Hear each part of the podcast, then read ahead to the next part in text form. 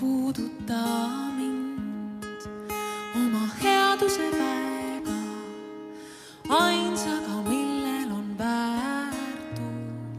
tere õhtust, armsad Puuduta mind saate vaatajad. ja siin me jällegi oleme ja meiega on koos Shanda ja Sirjekene kallikene. Jälle, jaa. tore sind näha. ja millest me täna rääkima hakkame? Vaimsest puhastumisest. ja noh, ma, ma ise arvan niimoodi, et me oleme nüüd juba üle kaheksakümne saate kütnud ju, ju teha erinevaid teemasid ja, ja, ja igalt inimeselt tuleb informatsiooni, sageli see informatsioon on nii vastukäiv, et noh, et kuidas sa, kuidas leida see õige enda jaoks ja, ja võib-olla noh, et ühel hetkel võib-olla sa tunnedki, et no nüüd oleks restarti täiesti vaja, et, et seda infot on lihtsalt liiga palju, et mõtlesin, et äkki oleks mõistlik vahepeal siis rääkida sellest, kuidas nagu vaimselt ennast puhastuda. okei okay., aga ma pean ikkagi alustuseks ütlema, et, et võib-olla siin meie külalise näite põhjal ikkagi räägime, et ähm, hästi briefly äh, ütlen ka seda, et sa oled olnud kunagi abielus äh, Siivo Silvesega, kes oli tuntud äh, äri- rikkur.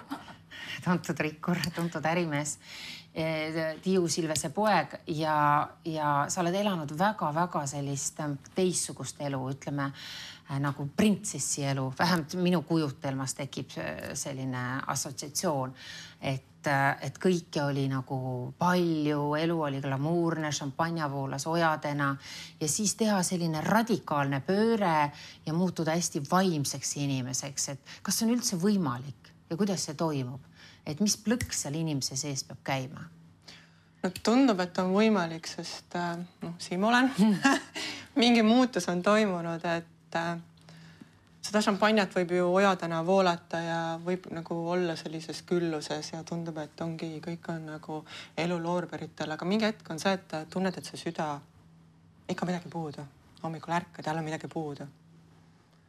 Ja siis äh, on see küsimuse koht, et äh, kas ma olen valmis samamoodi edasi elama alati, iga päev, iga, iga jumala hommikul ma tõusen jälle, kas ma olen valmis seda nägu sealt peeglist vaatama, kes mulle vastu vaatab mm. -hmm. või ma võtan mingisuguse muutuse ette okei okay., põnev, ma olen alati mõelnud, ma olen ise ka elanud kullas ja karras ja see on noh, mõnda aega see on väga-väga tore. Kümmekond aastat peab täiesti hästi vastu, et pole häda midagi. aga tõepoolest ühel hommikul tõused üles, ma võin seda isegi kinnitada ja mõtled, aga kes ma siis olen, aga mis ma siis olen, aga mis on minu elu, aga mida mina tahan, kuhu mina tahan jõuda ja mida ma tahan teha.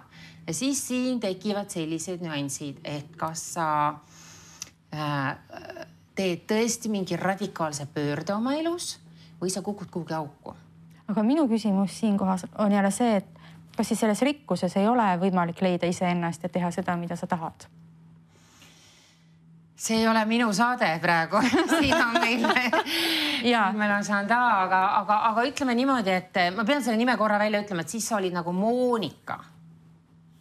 nüüd sa oled Sanda, et, et, et miks? Jah, tõepoolest, et kui sa oled selles rikkuses, ma olen endalt ka sada korda küsinud, kõik on justkui olemas, isegi see on sirjekene olemas, et sa võid ühel päeval küsida, aga ma tahan ennast teostada. Just nimelt ja, ja sa saad sealt isegi ennast teostada. ja sest kõik rikkad mehed, kelle, kelle juures äh, ilusad naised elavad, ei ole lurjused ja ei hoia neid vangis. minu mees ostis mulle näiteks antiigipoe väikese kunsti antiigipoe, ütles, hakka seda pidama ja ole siis happy, et sul on vähemalt midagi teha. mõni mees ostab oma na äh, kallile naisele ilusalongi, hakka Jaa, seda pidama, eks ole jah. või mingisuguse rõivapoe või midagi taolist. et siin on just õigustatud küsimus selle, mina, kuna see ei ole minu saade, siis mina sellele ei vasta, kuidas mina sellest august, miks mulle see ei istunud, onju. aga miks sulle ei istunud see nagu sellise rikka leedi elu, et küsimus oligi selles, et äh, kes olen mina. ma tundsin, et selles elus ei ole ohjad minu käes ja ma olen kadunud. ma tegelikult ei tea, kes ma olen ja mida ma tahan ja just see enese teostamine, realiseerimine oli see, mis äh, tõusis ülesse. et äh, ma ei ole siin elus lihtsalt selleks, et nagu marionettnukku keegi tõstab ja paneb kuhugi, et ma ei ole mingi portselan kaunistus kellegi rõõmuks, vaid kõigepealt ma tundsin, et ma pean üles leidma selle, kes olen mina. mida ma vajan siit elust, mida ma saan luua, mis oskused mul on, mis anded mulle kaasa on antud. aga kuidas sa siis lähed niimoodi libised, mina vaimsetele radadele ei libisenud, kuidas sul see vaimsetele, vaimsele teekonnale minek siis nagu juhtus või läbi, kus see, kus see, kus see sähvatus nagu tuli? Suht üleöö kuidagi, et, et eks ma lubasin endal suht piiri peale jõuda selle ebamugavusega, et elu hakkas ise suruma mingi, mingis suunas, et vot nüüd, nüüd on vaja võtta see vastutus. Ja minule vaimne elu tähendabki äh, eelkõige vastutuse võtmist, et ma enam ei hakka kellelegi näitama näpuga, et ah, sina oled süüdi, et mul on pahasti või, või sinu pärast on mul elu mitte selline, nagu ma tahan, vaid see on see hetk, kus ma pööran pilgu endasse võtan vastutuse ja kontrolli muutuste üle. ehk see, mis mulle praegu siin elus ei meeldi, ma teen selle ümber, ma teen selliseks, mis mulle meeldib, sest mina olen oma elu looja mm -hmm.. okay.. sellise pildi, mis ma loon väljapoole, saab alguse minu seest. aga keegi pidi ju mõjutaja olema või kuskilt pidi see tõkk tulema. sest sust oleks võinud saada ükskõik kes või mis. aga just see ikkagi ma tahaks nagu, kus, kus see raksakas nagu käib, et et kas sa, kas sa, kas sa hakkasid lugema mingit kirjandust või, või oli sul, tuli mingi inimene su ellu, kes mõjutas sind? ütles, et oo, kas sa tead, on olemas selline mingisugune teine vaimne maailm või, või?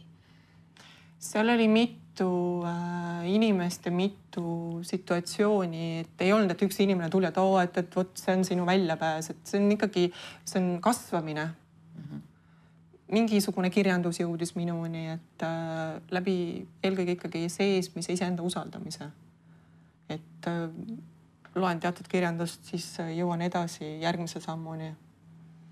et äh, ma saan öelda, et elu muutus nii ebamugavaks okay.. elu muutus nii ebamugavaks, et äh, mul oli valida, kas ma jäängi elama selles ebamugavuses. see šampanja enam ei kompenseerinud seda. sellest saab ühel hetkel. jah et seda me võime alati minna ja usu mind, Sirje, sellest, sellest saab, saab. ära aja. ja briljandid tüütavad ka ära. absoluutselt. sellest on tõesti savi nagu šampanja. et šampanja tõesti ongi ära tüüdanud ja, ja ka briljandid samamoodi, et äh, kas nad on või ei ole. absoluutselt mitte mingit vahet ei ole. täna on palju olulisem see küsimus, et kui ma hommikul ärkan, kas ma tahan ärgata, kas ma tahan voodist välja tulla? kas mul on hea, kui ma tulen voodist välja? kas mu süda rahul? Kas ma saan olla see, kes ma päriselt tahan olla, kas ma võin rääkida neid asju, mida ma tahan rääkida või ma pean kellelegi meele järele olema?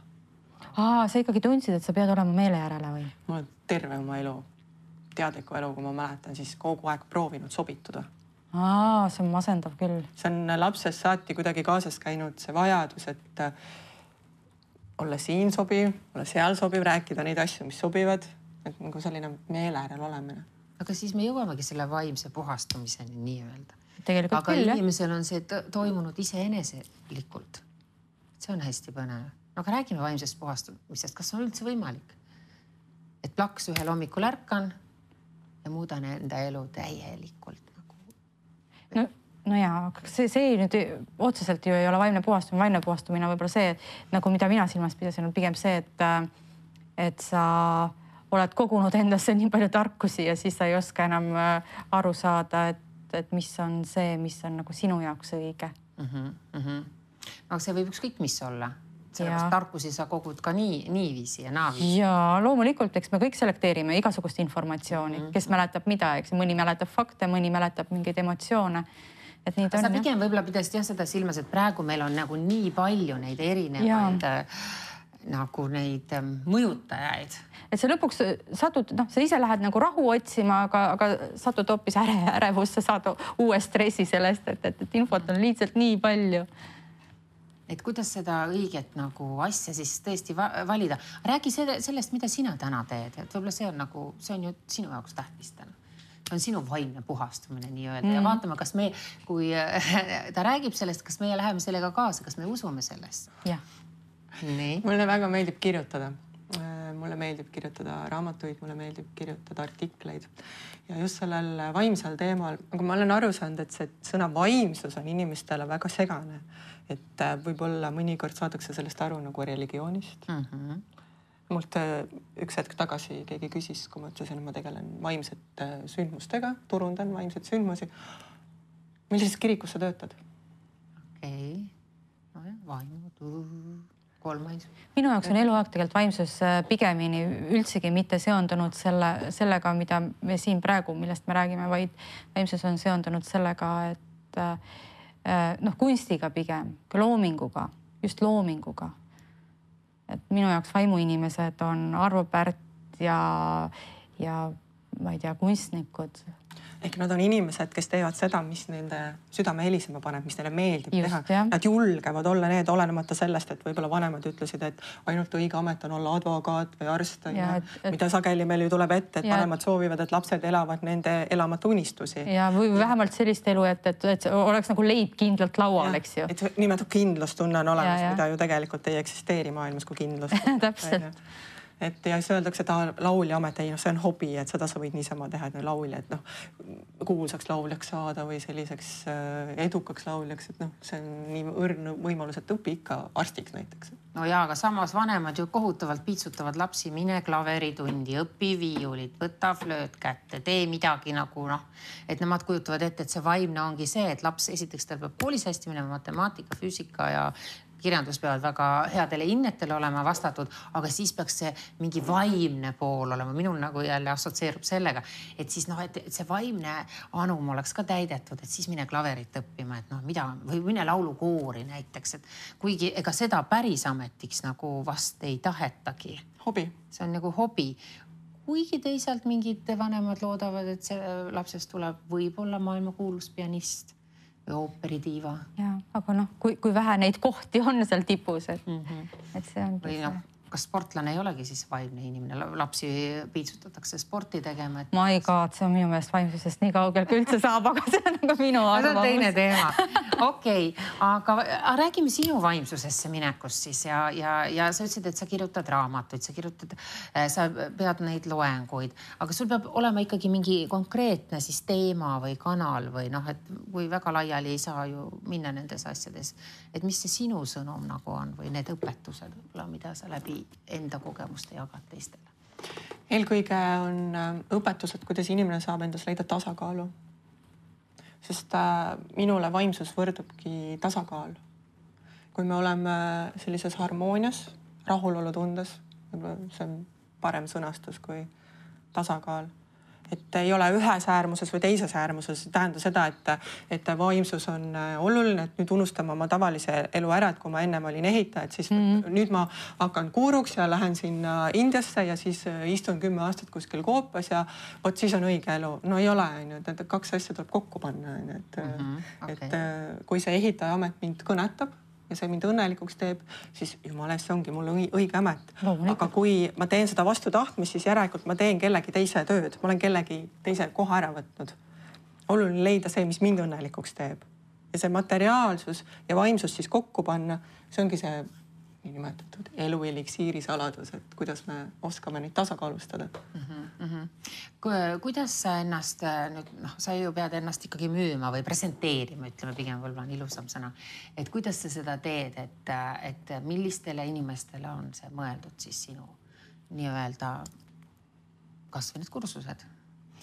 äh, presenteerimise kohta pigem ma iga päev rohkem usaldan seda, et ma teen seda, mis mulle meeldib teha mm. -hmm. ja mida ma rohkem usaldan ja rohkem ma teen seda, mis mind õnnelikuks teeb, seda rohkem inimesi ka jõuab minu juurde. et ähm, kuidas nad jõuavad sinuni, läbi mille, kust ma pean ju, ma pean ju kuskil nägema sind äh,, mõistma, no okei okay,, nüüd me oleme siin saates, võib-olla mõni inimene kuulab sind. et mõtleb, ma tahan, ma tahan minna sinna ja kuulata, mida ta räägib, et see on nii põnev. et anna meile mingi väike sihuke sutsakas. Ma annan ühe väikese. Mul on, mul on äh, Facebookis üks väikene nii sutsakas lehekülgekene tehtud, puhas materjal, maailm, Facebook kõik kasutavad praegu nii. ja siis äh, kõik, mida ma teen, mu tegemised ja sündmused ja koolitused äh, saab selliselt lehelt üles leida nagu Chanda, vaimne vabadus mm. -hmm. mõlemaid otsides okay., sisestades leiab üles. ja sealt saab ka siis neid äh, teemasid nagu ja sealt näeb teemasid, sealt näeb sündmusi, mis on, et äh, seal on postitused äh,. saab mm -hmm. lugeda infot okei okay,, sinna võib kirjutada ka öelda, et näiteks, et, et ma olen oma eluga totaalsesse ummikusse jooksnud, ma ei tea, kuhu edasi minna. kas sa vastad ka nendele, ütled, et okei okay,, ma siin pean lähiajal sellise väikse kursuse, tule sinna.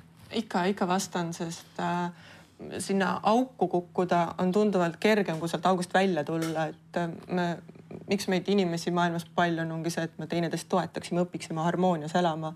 ei pea kõike üksinda läbi tegema, et mm -hmm. loomulikult kui ei tea hetkel vastust ja lahendust, siis ma leian selle lahenduse mm. -hmm. koos on lihtsam okay..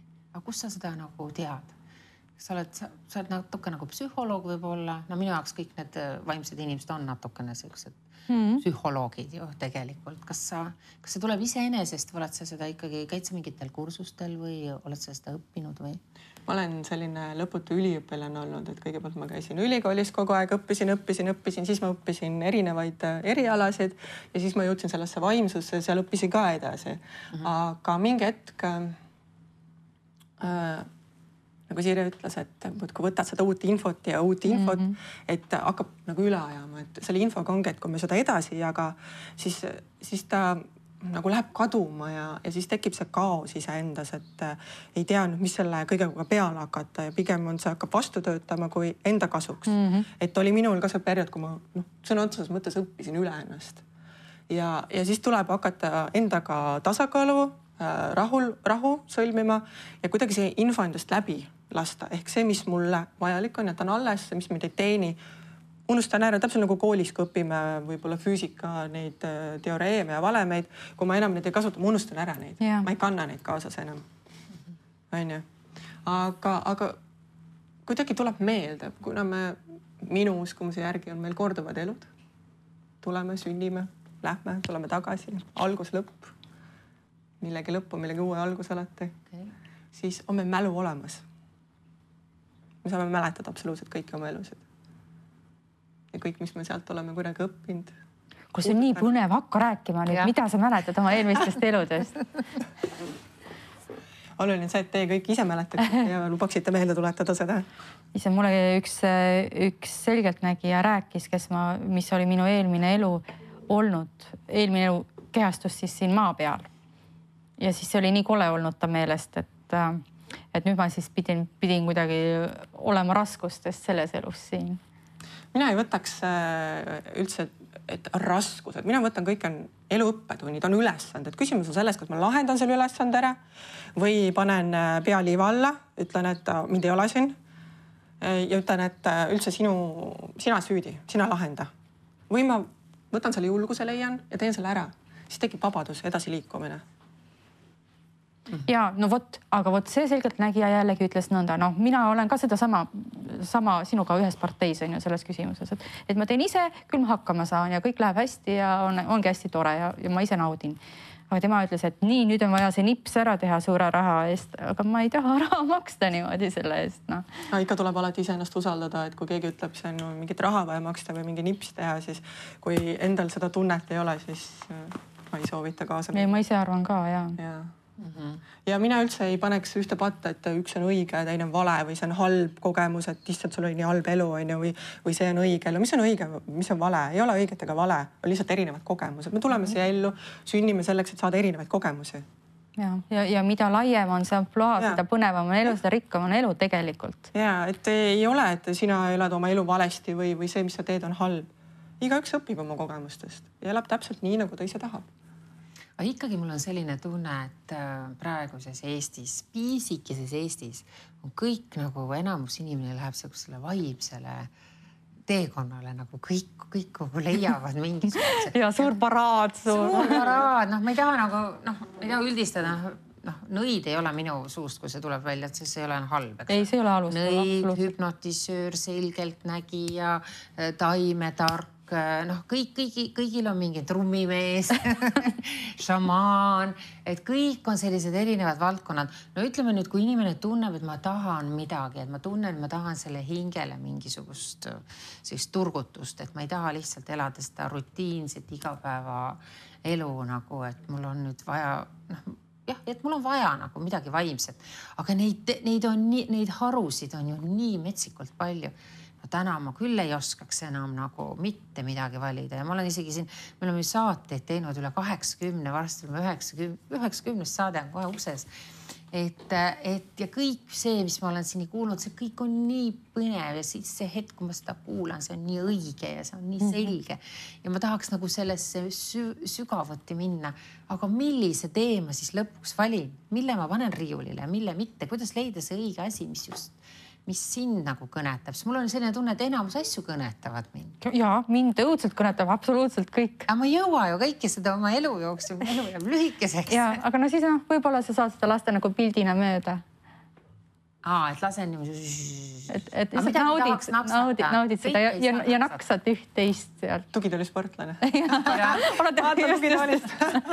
mitte, et ma ootaks nüüd, et sa ütleksid, et milline see õige nendest on, aga ikkagi, kuidas siis selles virvarris nüüd täna? ja noh, sa ju rääkisid sellest, et sisemise rahu leidmisest, et kuidas see sisemine rahu enda sisse saada, sest et, et ikkagi liiga palju infot teeb inimese ärevaks absoluutselt, et äh, sama ka uudiste üleküllus on ju mm., mida rohkem me negatiivsest kuulame, seda hirmule me rohkem läheme, samamoodi selle vaimsusega, et oo, sa pead, nagu sulle ütles see selgeltnägija, et sul on selline elu, et issand, et nüüd su karma on vot, et sa võib-olla kümme elu saad aru, sul on, kui sa minu juurde ei tule, siis sul on veel hullem on ju, et, et et kui me sellega kaasa läheme, siis me lähemegi sellisesse ärevasse ja vastupidi, me teeme endale rohkem liiga, et mitte midagi ei saa üle tarbida, samamoodi ei saa vaimsust üle tarbida.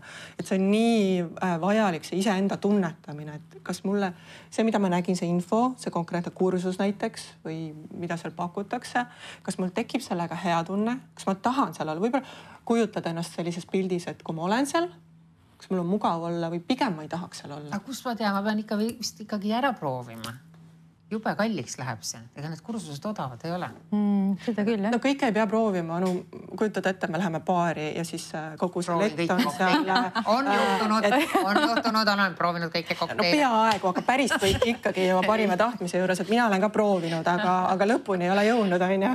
et et samamoodi on selle vaimsusega või ükskõik millega, et kui erialat me valime ka, et, et me ei saa ju olla äh, suusataja, äh, ma ei tea, bensihüppaja advokaat, noh, kõik asjad ühes, et me teeme ka valiku onju mm -hmm., et mille järgi sa seda valid, samamoodi on selles vaimses, et, et sa ei saa äh, mugavalt toetuda sõbrale või keegi, kes ütleb, et oo, sa pead nüüd siin olema, et vot, vot mine nüüd sinna või, või mees ütleb kodus naisele või naine mehele, et vot mina nüüd otsustan, et sina lähed sinna.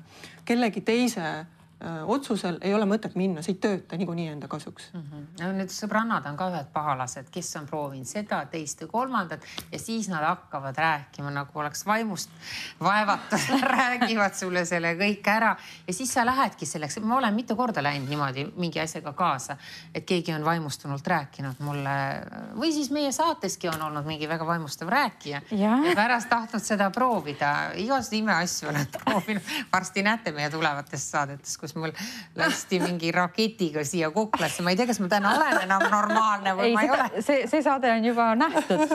see raketiga kuklasse laskmine või? ei ole, see on meil tulekul lasti siukse suure aparaadiga meile kuklasse, mis mõttes ei ole, see on see. tundub, et rakett mõjus. sinule mõjus, sa ei mäleta. ei, ei, ma mäletan väga hästi seda kõike, lihtsalt et see oli see, kus St Petersburgist tuli see ja. arst, see on juba olnud meil või? see on meil olnud olen tõesti raketiga pähe saanud et ühesõnaga, et sa lähed selle vaimustusega nagu isegi sõbrad ja tuttavad on ju nii suureks selliseks katalüsaatoriks tegelikult, et või tõukejõuks ütleme pigem mitte isegi, et, et sa lähed sellise vooluga nagu kaasa. no ja okei okay,, loomulikult sa saad mingi aja pärast aru, kas see on sinu jaoks okei okay, yeah. või ei ole aga ikkagi see on nagu sihuke kana otsiks pimedast nagu tera. ja see tunne ka veel, et tänapäeval nagu midagi vaimset peaks tegema, see tunne on ka jube, jumala imelik noh. et äh, no vähemalt uskuma mingitesse kividesse või ma ei, ma ei tea, näed, siit on Šungiidi mehe ka eelmisest, üle-eelmisest saatest on kaelas, et, et kõike, mul on kõike natukene nagu no, mõnikord on see ka okei okay,, et me proovimegi igalt poolt midagi natukene ja, ja samas kujutame ette, et kui me olemegi selles niinimetatud mustas augus on ju tohutus depressioonis ja ma ei näe üldse mõtet, miks elada ja hommikul ärgata, siis mõnikord on seda sõbrannat vaja, kes sealt voodist püsti tõstab ja ütleb, et vot nüüd sa lähed sinna, võtab su kaasa, et mm -hmm. Lähed proovid, no mis sul kaotada on võib-olla mm. midagi muutub, see ei tähenda seda, et sa pead jääma siis ustavaks sellele mm, loengule või, või erialale, mida sa sealt mm -hmm. külastasid, onju, vaid piisab, et sa leiad omale selle tahte. sa hakkad päikest uuesti nägema mm, -hmm. sa hakkad elu mõtet nägema, sa hakkad, sul tuleb tahe. teate, vanasti oli selleks ikkagi kirik või usk, et mindi kirikusse ja tavaliselt ma alati imestasin, et, et mis hetkel inimesed äh, pöörduvad usku, hakkavad jumalasse uskuma. ja siis, kui sa küsisid nagu nende käest, et mis, mis, mis selle põhjuseks oli, see oli ikkagi mingi raske Mhm. periood elus, eks ole, sa ei leia enam kuskilt seda abi ja sa pöörasid nagu usku. aga see toimib ja see toimib minu arust äh, tänapäeval ka väga hästi. et kirik, ma arvan, aitab paljusid. ma just tahtsin öelda, pigem on alternatiiviks kõik need muud asjad kõik need muud igasugused põnevad kursused, kes taob trummi, kes, kes seal kivikestega teeb mingi šalala ja, ja nii edasi, et see, siin on alternatiivne tohutult palju. ega me ei pea kirikut välja viskama, et samamoodi võib kirikus käia, aga lihtsalt ei tohi kuhugi kinni jääda. Ja lasta ennast sellel nagu institutsioon, äh, institutsioonil mõjutada. ja et me anname vastutuse neile ära mm, Mhm. -hmm. et ma lähen sinna kirikusse kogukonda, see on okei okay seal käia, kui ma tunnen ennast seal hästi, mu elukvaliteet pareneb, aga kui ma annan kogu vastutusele selle kirikule, et nemad nüüd peavad minu heaolu eest seisma, kui ma jään kinni sinna mm, -hmm. siis tekib probleem mm. -hmm. ja samamoodi kõikide vaimsete liikumistega, et kui ma kuhugi konkreetselt kinni jään, ei suuda sealt edasi liikuda mm. -hmm. See, see tähendab seda, et ma ei võta ju vastutust oma elu eest nii et see kui üngerlus enam nagu ei toimi. ma arvan, et täna on rohkem ikkagi igaüks, kes hakkab iseennast leidma ja, ja miks meil on ümberringi need kõik tekivad nõiad ja šamaanid ja mm -hmm. maagid ja kes iganes, mis nimega ennast nimetab. see ongi see, et tagasi loodusega kooskõlla, kust me oleme tulnud, päris rahvad mm. -hmm. räägime indiaanlastest, Siberi šamaanidest, nad on ju kõik need, kes kuulavad loodust, on koo, loodusega kooskõlas, austavad loodust. Kas me mõtleme, mismoodi me loodusressursse kasutame? meie juba me mõtleme jätame. meie väike, natukene mõtleme, rohelised. et see kõik on tagasi just sellepärast, et me saaksime tagasi minna iseendasse. Lähme tagasi juurte juurde, seda ma olen küll just tundnud. juurte juurde tagasi, kes on mu esivanemad, kust ma tulen, kust ma pärit olen. Jah, mingi nihe siin maailmas toimub küll, mis on imelik, vaata kunagi öeldi, et kui see aasta kaks tuhat tuleb, et pange tähele, et noh, maailma lõpp tuleb ja mingi maailma lõpu all võib-olla mõeldi midagi muud, et inimesed hakkavad muutuma tasahilju. et see mõttemaailm hakkab nagu nihkuma sellest materiaalsest äh, pisut ikkagi selle noh, just täpselt lihtsalt öeldes looduse äh, või algjuurte juurde tagasiminek mm -hmm. ja see praegu päris võimsalt juba nagu toimib, et mingid asjad on nagu muutunud nagu täiesti nagu üleliigseks või, või mõttetuks.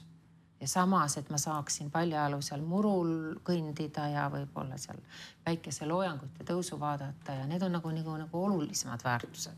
On. et sa näed nagu, nagu tänapäeva noorte pealt. seda just täpselt, ma just mõtlen iseenda, just hakkasin oma laste peale mõtlema, et, et kui mina olin noor, siis äh, mina ikka tahtsin, et oleks raharull oleks taskus ja siis äh, oleks nagu lahe, siis oleks kõik olemas mm. -hmm. praegu üldse neid ei huvita sellised asjad. Mina mõtlesin ka, et mul on kümme kasukat ja äh, kümme briljantsõrmust, siis ma ilgelt õnnelik inimene ja veel lollim mõte oli, et siis ma olen kindlustatud forever. aga täna ma võin need kasukad seal Raekoja platsil ära põletada, sellepärast et nendest ei ole mitte mingit kasu. et see isegi näitab sellise materjalisti puhul nagu mina näitab nii paljudki Mm -hmm. ja, ja ma olen kordades õnnelikum, ma ei ütleks, et mul on halb olla. Saan hakkama küll ma olen sinuga samas paadis, et see kasuka võin selga panna, annab sooja mm, -hmm. aga et sellist äh, et sinuga mingi Jah. tek, tekitaks mingit eufooriat või et see oleks omaette eesmärk, see on täiesti zero. jah see ja, ja see brändi värk ja see, mis kunagi taga aeti, et, et mis sul peavad mingid eh, tos- tossud ja teksad ja peavad kõik mingi brändi värk olema. kedagi ei huvita enam. nii tore, see on nii tore. ka ühel hommikul nagu ärgates avastasin, et vau, me oleme jõudnud sellisesse eluetappi, kus hoopis need sisemised äh, väärtused on kullakallid, kulda väärt ja kõik see väline, see, need raamid, need suured kuldsed või mis iganes briljantidest, need on täiesti nonsense, et see ei ole, ei ole auto oluline, ei ole täna see, no okei okay,, katus võiks pea kohal olla, olla, aga noh, et Jah. sul peab seal mingisugused siuksed kulinad ja vidinad olema, see on absoluutselt ja. see emotsionaalne väärtus kasvab päevast päeva mm. -hmm. ja sellepärast ongi oluline, et me tajume, milliseid emotsioone me lubame mm -hmm. enda õuele. kui meil on palju negatiivseid emotsioone, ei ole mõnus olla, on raske, onju. ära üldse räägi. ja see kasukas sealt negatiivsest august välja ei tõmba. aga kui ma olen selle tee või päikesele või põhjuse leidnud, miks hommikul ärgata. et oskan oma ellu positiivseid emotsioone luua, positiivselt mõelda, läheb kergemaks et vanasti mul oli veel selline slogan, ma pean ikka siia vahele ütlema, et, et kui sul on ilge depressioon või stress on ju, siis sa ei tea, kus sa ei ole leidnud õiget kohta, kus shoppamas käia, saad aru mm, -hmm. või sa ei ole piisavalt shoppanud, siis täna see on ka, vot see hoidke mind eemal nendest igasugustest suurtest market itest ja kaubanduskeskustest, ma ei saagi aru, kellele need muidugi mõeldud on ja see oli ka, miks ma roheliste deviisis või üleskutses ütlesin, et need on kõik saatanast. Need suured äh, ostukeskused tuleks hävitada. noh, see on tegelikult noh, selline piltlik ütelus, lihtsalt ma ei saa nagu aru, et keda, mis, need on nagu uue aja kirikud või mingisugused mm -hmm. palvekojad on ju. aga kes seal käivad, need on ju tühjad, pooltühjad nagu, et ma ei, ma nagu ei saa aru, no võib-olla keegi käib, ma ei tea, ma ei, ma ei ole käinud seal. ma vahel olen mõelnud, et need parklad lihtsalt kasutatakse autode parkimiseks selle peale ma ei tulnudki. aga Anu, meie oleme selle osa läbi teinud, et minul oli ka nagu keegi mind närvi ajas, ei olnud ju see, et, et minul oli emotsioon mm, -hmm. vaid keegi teine oli süüdi, et ma olin vihane või pettunud või kurb ja ravi absoluutselt otsejoones shoppama. iga jumala kord. tulin koju tagasi, keegi ajas närvi, keerasin ukse pealt ringi, läksin uuesti shoppama. just, täpselt, tuleb täiesti tuttav ette. ja täna absoluutselt null. ma ei tea kaubanduskeskuses, kus nad asuvad, ma ei orienteeru seal mm, -hmm. ma ei tea neist mitte midagi. et jumal tänatud, et isegi meiesugused võivad muutuda, Sirje ei. kogu aeg normaalne meie... kahjuks vaata, vaata, mina olen see saladuslik inimene, kellest keegi eriti midagi ei tea jah, et, milline minu elu kunagi on olnud, seda me ei tea.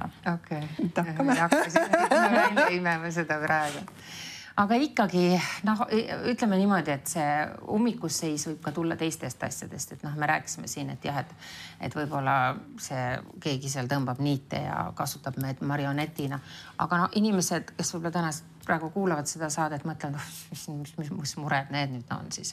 et noh, tööstress on ikkagi inimestel alles veel. Äh, see igapäevastress, ma arvan ka võib-olla seal. Toimetulekustress. just, et see on ikkagi, see ei ole kuhugi kadunud, et kuidas sellest august nagu välja ennast nagu rabeleda, et mitte, mitte selle nagu igapäevase, no tõesti mõnel inimesel, meie siin ihihi ahahaa Tallinnas, eks ole, pealinnas, suht normaalne elu, aga ega elu ei käi ainult Tallinnas, et meil on ka need muid, muid kohti ja inimesed, inimestel tõesti ei ole võib-olla mitte midagi suhu pista ja, ja lapsele selga panna ja, ja see stress ja kurjus tuleb hoopis millestki muust. kuidas need inimesed saaksid nagu kas, kui nemad sukelduksid sellesse vaimsesse maailma, kas see aitaks neid kuidagi siis, kas aitaks leiva lauale tuua näiteks? see kindlasti aitab jõuda sinnani, et see leib lauale tuua, et katus on pea kohal, sest äh, kõik saab alguse iseenda väärtustamisest. nii. Äh, sellest tundest, mida ma olen väärt ja kui palju ma olen väärt. oma tundega me loome oma maailma. aga inimesele, kes on suures stressis depressioonis talle rääkida, et hakka mediteerima, hakka vaimsusega tegelema, ta lõpetab psühhiaatria kliinikus asi läheb palju hullemaks, sellepärast et tal on nii palju neid muremõtteid mm. peas, kuidas ma oma lapsed ära toidan, mis ma neile äh, talvel uuel hooajal selga panen, kuidas ma tulekaminasse saan, et kuidas mul, kuidas ma üldse ära elan. tema ei suuda istuda rahulikult ja oma pea, ütleda, ütled talle, et tee oma pea mõtetest tühjaks. see pole võimalik, sest mõtted tulevad igalt poolt kogu aeg ja mis mina olen äh, õppinud ja mida ma täna juhendan, on üks teraapia vormidest on aum meditatsioon, mis äh, tegeleb negatiivsete emotsioonide väljutamisega. ehk me terve elu ju kogu aeg me korjame, me oleme nagu tühjad ämbrid, kui sünnime ja kogu aeg me mingisuguseid emotsioone korjame kokku. me solvume, mis me teeme selle solvumistundega näiteks? ma tean küll, mis ma teen. neelame alla oh.. ja mõni neelab alla, mõni lõhub nõusid see on, kusjuures see on väga hea, kui lõhkuda nõusid. olen ka mina seda praktiseerinud ja viha vabaneb ja pärast on kerge olla. aga inimesed, kes ei julge seda viha välja elada mm, -hmm. on ta viha, solvumine, ükskõik missugune on negatiivse fooniga emotsioon, nad neelavad selle alla, kes sööb ta alla, hakkab rohkem sööma tekib ülekaal, tekib kaitse, ülekaal on puhas kaitse, et see ümbritsev maailm mulle liiga ei teeks mm. -hmm.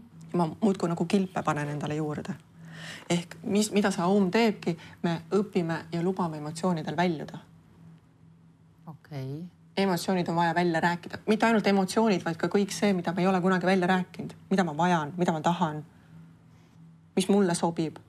mitte see, et ma noogutan mm -hmm,, okei okay,, sina tahad nii, selge, ma olen nõus mm. -hmm. teeme. aga see siis tähendabki seda, et inimesed räägivadki välja, mis mis neil südamel on. aga kas nad tulevad nagu ringis on siis seal kuidagi ja räägin kõikide ees oma jamad? see on, see on grupiteraapia mm, -hmm. aga igaüks tegeleb iseenda asjadega, et seal ei ole, keegi ei pea rääkima, mis probleem mul seal kodus on või mis see, et seal ei hakata absoluutselt analüüsima seda, see ei ole psühholoogi juures olek, kus me peame mm -hmm. oma musta pesu välja tooma, vaid oluline on see, et inimesed julgeksid emotsioone välja elama hakata inimesed, kes on mm, väga raskelt haiged, nendel on mm, näiteks paljud, kellel on kasvaja, need üldse ei suuda kõva häält teha või rääkida, sest neil on hirmus, on kõik hääl on ära mhm. kadunud mm. ja üldse panna neid inimesi häälima või rääkima, see on nendele väga suur ülesanne. kuule, aga kas see, mida sa teed, on natuke nagu see Veet Mano Äh, meditatsioon ja, või? Peet Manu teeb seda sama. ja, ja, ja ma olen seal käinud, see oli päris ja. põnev. oota, aga räägi ikka mulle ka. see oli väga lahe, väga lahe, inimesed olid koos ja siis äh, no läksidki täitsa pööraseks seal ära kätte, noh, selles mõttes, et Eesti inimene, kes on ju väga hillitsetud äh, alguses oli väike nagu loenguosa, inimesed läksid soojaks, soojaks ja siis hakkasid, siis oli see, vist oli see om-osa mm,. see on lõpupoole jah? oli see lõpupoole ja lõpuks, kõige lõpus oli see kallistamine, siis me kallistasime kõik Ütle läbi. inimestele, mis see om osa on, kas see teil? ega mina ei mäleta. no see on see om, see on see. ühesõnaga selle teraapia mõte on see, et me kõigepealt äh, avame niinimetatud selle laeka, kuhu me oleme kõik oma alla surutud asjad pannud. Mhm. -huh. kõik, mis meile tegelikult haiget teeb, niinimetatud see seljakott, mida me kogu aeg kaasas kanname ja uh -huh. arvame, et keegi ei näe seda, onju. Mhm. me teeme selle lahti, raputame selle tühjaks kuna kõik elus on energia, füüsikud ju räägivad ka, et mm. kõik siin maailmas, kõik baseerub energial. me ei viska neid minema, seda energiat, mis meil on pagasiga kaasas, vaid me transformeerime selle ümber. ehk oma näiteks solvumistunne, kui ma olen tohutult solvunud, siis ma õpin seda solvumist väljutama ja ma teen selle ümber positiivseks tundeks näiteks rõõmutundeks. ja no seal oli näiteks ka sealsamas Veetmano äh, selles meditatsioonis oli nii, et, et siis me pidime, kas me pidime poksima ja röökima, oli nii mm? -hmm ja me röökisime täiega mm -hmm. ja, ja, ja siis me, siis meil olid padjad ja siis me tagusime patjadega ja. kedagi ei tohi poksida, selles võlu, et kellegi peale karjuda ei tohi. mitte, see oli lihtsalt niimoodi, et sa lihtsalt elad ennast välja, lihtsalt mm -hmm. nagu füüsiliselt väike füüsiline asi on ka juures. kuidas meid lapsena õpetatakse, lapsed räägivad siis, kui? kana pissib. aga millal ta teeb seda? mitte kunagi. ehk lapsed ei räägi ja me kasvatatakse sellega meetodiga, me ei räägi kunagi. ja nüüd me õpime uuesti rääkima, miks inimesed köhivad, miks tuleb köha sellepärast, et keegi on süüdi või? või sellepärast, et äh, tuul käis ümber või uh? -huh. tegelikult ja vaata nendel lastel, kellel on tihti köha, seda on ju ka palju räägitud, et tegelikult võib-olla nende vanemad on natuke autoritaarsed ja ei lase neil eriti sõna võtta. köhime välja kõik, mis on rääkimata, see on puhas energia vabastamine. Uh -huh. naljakas, ma muidu ei köhi ja kui ma õhtul voodisse lähen, siis ma hakkan köhima mis see tähendab? siis ei ole saanud ikka kõike välja öelda terve päev. okei, nali naljaks. Pole piisavalt pikk. ühesõnaga, et, et need sinu sellised siis äh, kokkutulemised ongi siis inimestel sellised nagu sellised vabastavad, vabastavad sellised ringid ja mulle väga meeldib tegeleda ja töötada just emotsioonidega, sest äh, minu kogemuste järgi, kui inimesed ei õpi seda anumat tühjendama ehk neid emotsioone vabaks laskma, siis kuhu sa paned uue info? kui sa oled ise nagu noh, vihast lõhki minemas ja siis äh, inimesed panevad ennast lukku, ei, mul küll ei ole, mul ei karda, mul ei ole hirmu, ma ei ole vihane. ise mõtled kogu aeg mm. et kõigepealt on vaja see vabastada ja siis saab hakata hoopis uuemaid mõtteviise ja paljud inimesed lihtsalt ei saa ise arugi, et nad vajavad seda, vaata, me räägime ju kogu jah. aeg, et inimesed on kurjad, kurjad, kurjad ja need kurjad inimesed, kes sellist teraapiat vajaksid, nad ise ei saa aru, et nad vajavad seda. kuidas neid sinna tõugata? ma ei saa ju öelda mõnele siuksele eriti vastikule inimesele, vabandust jutumärkides, kurjale inimesele, et nüüd, et sa vajad sellist mingit. aga miks ei saa? Aga saab minna ja öelda, ta, ta ei saa ju aru, mis asja ma räägin, ta ütleb, et sa oled kuku. las ta mõtleb. minu meelest võiks näiteks äh, firma suvepäevadel teha ju taolise meditatsiooni, sihukese ühise. sportmängude asemel. jah, selle nõmedate sportmängude kuni mm -hmm. kotijooksu asemel. eriti kui see töökollektiiv nemad koos äh, teevad sellise teraapia läbi. oleks tore. Nad hakkavad palju rohkem koos hoidma. boss on ka seal ringis. ja, kes saab kõige rohkem padjaga. põrutama kui palju meil on töökollektiivis asju, mida me ei julge välja öelda. ja tegelikult kui ülemusel on ju, sees keeme tahaks kogu aeg talle midagi öelda, on ju. aga see ongi see, et me ei ütle talle sõnadega otse välja, et sa oled nõme ülemus või näiteks on ju. aga me seal teraapias, me väljutame selle energia ja pärast on see ülemus kõige parem ülemus, sest ka tema muutub, tema saab ka oma pinged välja elada mm,. see on midagi põnevat. ja siis lõpuks kõik kallistavad ja kõik on sõbrad ja mõnusad ja teletüpsud. ja missugune on töö tulemus, ettevõte õitseb täiega mul pigem kangastus see, et kui kõik saavad seal ringis kõik välja öelda ja siis paisata noh, ülemusele ka tema nagu mingisugused nii-öelda mitte võib-olla kõige meeldivamad pooled ausalt välja öelda, siis esmaspäeval läheb. vot selle teraapiaga ongi see, et, et me ei pane kedagi vastamisi, et sa talle ütled otse välja, et sa oled nõme ülemus, onju, vaid igaüks töötab iseendaga ehk sa saad välja öelda sul on see grupp seal okay., aga keegi kuulas sul kõrvalt, et nii, kas sul on mulle midagi nüüd öelda või? sa ei pea seda verbaliseerima, sa karjud lihtsalt välja. karjud enda välja lihtsalt siis, okei okay., okei okay, selles grupis. kuule, aga sul on nüüd üks lahe üritus varsti tulemas, mida sa organiseerid ju ka, et äh, räägi sellest ka natukene. ja sa mõtled seda suvist festivali? meil tuleb Haapsalus ähm, sellise toreda nimega nagu müstiline aiapidu Heamus. täpselt, ma ei suutnud seda nime äh, meeles pidada korda veel üle, mis oli? müstiline aiapidu Heamus. Heamus, okei okay.. see on üks uus eestikeelne sõna, heamus ise mõtlesid välja või? Arne Lauri mõtles Arne Lauri, okei okay.. tema ütles, et see peab seal sees olema. ja kas sellel on ka tähendus? sellel on tähendus, tuleb festivalile tulla, siis saab teada festival toimub kolmeteistkümnendal juulil. kolmeteistkümnendal kuupäeval. ja, ja, ja et äh, räägime samamoodi teemadel. Lea Dalilion äh, tuleb sinna rääkima, kes on ka suure transformatsiooni läbi teinud. palju muusikat on meil, piknikud ehk kaasa. no ja kui Aarne, Aarne Lauri juba seal on, siis ma kujutan ette, et noh, nagu vibe on lõpp lahe. ja tantsu saab head sööki saab, puhast sööki okay.. tundub äh, fantastiline ja no suvel muidugi ütleme, neid festivale on hästi palju, et jälle tuleb, igaüks peab nagu siis ise leidma endale selle, mis talle võib-olla sobib ja, ja kõige rohkem meeldib või mis teda võiks nagu kõnetada, aga ma arvan, et mind Heamus igal juhul kuidagi tõmbab või. selline vabas vormis aiapidu, et ei ole nagu mingit kohustust ja sa ei pea kuskil püsti seisma, vaid sa saad niimoodi mõnusalt nautida, kulgeda.